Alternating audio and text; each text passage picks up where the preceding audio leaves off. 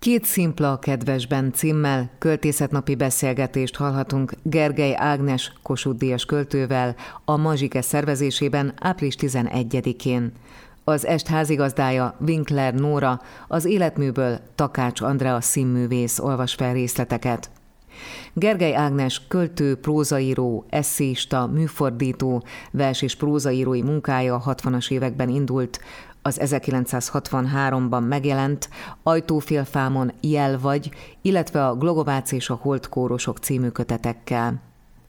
Írói életművének meghatározó része a lírai költészet. 2006-ig 14 verses kötete jelent meg, köztük 6 gyűjteményes válogatás. Összegyűjtött versei 2006-ban jelentek meg az Útérintő című kötetében. Két piros pontokkal tűzdelt halászhajó ül a vizen. Az öbölkaréban jobbra tüzek égnek a sziklák alatt. Öreg Japán figyeli, ahogy zömmögnek az európaiak. Bólint nekik, és elindul a hullám. Orgona zúg, valakit csapkod odalent. Hová lett az anyanyelv, az isteni korlát? írja az esti kórusban Gergely Ágnes. Regényei, az elsőt leszámítva, összetartoznak, egy önéletrajzi ihletésű, de fikciós elemekkel átszőtt tetralógia darabjainak tekinthetők. A négy regényt és a költői életművet egészítik ki az író memoárjai. Egy riportnapló, egy eszénapló és egy tárcanapló. Tevékenységének fontos területe a műfordítás. Első műfordítás kötetei 1958-59-ben jelentek meg többnyire verseket fordít, de emellett drámát, regényt, novellát is. Elsősorban a brit, amerikai és afrikai irodalom közvetítője. Regényei svédül és németül, válogatott versei angolul, franciául és svédül jelentek meg. Gergely Ágnest 1998-ban tagjainak sorába választotta az MTA Széchenyi Irodalmi és Művészeti Akadémiája, 2000-ben pedig a Digitális Irodalmi Akadémia. A 88. születésnapjára szervezett költészetnapi beszélgetés kapcsán Takács Andrea színművészt kérdeztem arról, hogyan látja Gergely Ágnes életútját, milyen metaforák, szimbólumok kísérik e rendkívül gazdag költői írói munkásságot. Valóban így van, hogy regényei és a költői életműve úgy rendeződik egységbe, legalábbis ahogy én ebbe beleláttam, hogy mintha egymást átfedő rétegekből állna, amiknek a fókusza újra és újra visszatér csak valahogyan máshonnan nézi, tehát máshová helyezi a fókusz, de mindig, mindig, mindig visszatér. Ugye az önéletrajzi műveiben, a regényeiben kibont témákat, és mintha a verseiben ezekre fókuszálna, tehát közelebb hozza őket egy más nagyító üvegen keresztül. És az én számomra például fantasztikus az, hogy az Őrizetlenek című regényében, ami hát ugye félig meddig fikció, de ugyanakkor azért önéletrajzi is, hivatkozik az Esti Imádság című versére, és annak is a középső szakaszára, ami úgy szól, hogy ha eljössz hozzám, én leszek nagy út után a vizes árkod, mert olyan nagyon jó vagyok akár a víz, hogyha kívánod.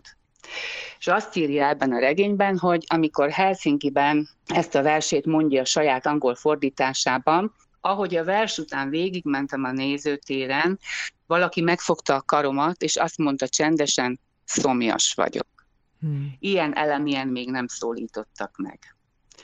És ez számomra nagyon gyönyörű, mert a többiekben is ezt találom, tehát a többi versében is, illetve prózai írásában is, ez amire hivatkoztam, hogy olyan, mint egy gyümölcsfa, ami évről évre pontja a virágai, termést hoz, ugyanúgy cseresznyefa marad, ugyanaz a cseresznyefa marad, de a virágok minden évben más milyenek, más a mintázatuk, más az árnyalatuk, és én nekem az az érzésem, hogy Gergely Ágnes így ír a saját életéről, mint hogyha újra és újra vizsgálná a múltja elemeit, más-más szempontból, és egyre mélyebben és mélyebben.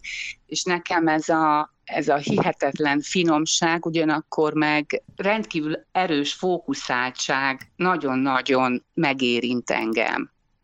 Ugyanakkor a szerelem, a női lét és az emberi lét aprólékos elemzése is jellemzi az ő költészetét, érzésem szerint.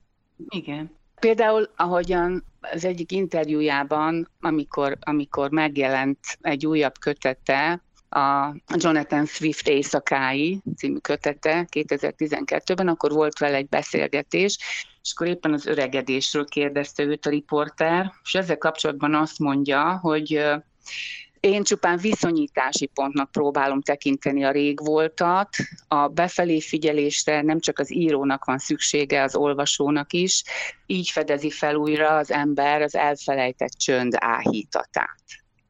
És például amire rákérdezett, ez a nagy szerelem, ugye a, a beszélgetés címadó regényében, a két szimpla kedvesben című regényében is, tulajdonképpen ez a regény persze a, a felnövéséről, a gyerekkorról, az édesapja elvesztéséről szól, és a nagy szerelemről, amiről maga Gergely Ágnes is azt mondta, amikor a, a Petőfi Irodalmi Múzeumban volt a kötet bemutató beszélgetés, hogy szemérmetlen striptízt hajtott végre, amikor erről a szerelemről ilyen mélyen ír de igen, tehát, hogy igen, nagyon kendőzetlenül ír, legalábbis az olvasó számára nagyon sok réteget feltár ebből a szerelemből, amiben a verseiben is újra és újra visszautal, és hogy maga is elmondja a több interjúban is, hogy igen, ez a szerelem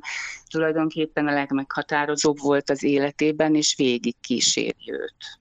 Takács Andrea színművésszel beszélgettem a Két szimpla kedvesben című költészetnapi estről, amelynek vendége Gergely Ágnes, Kossuth költő.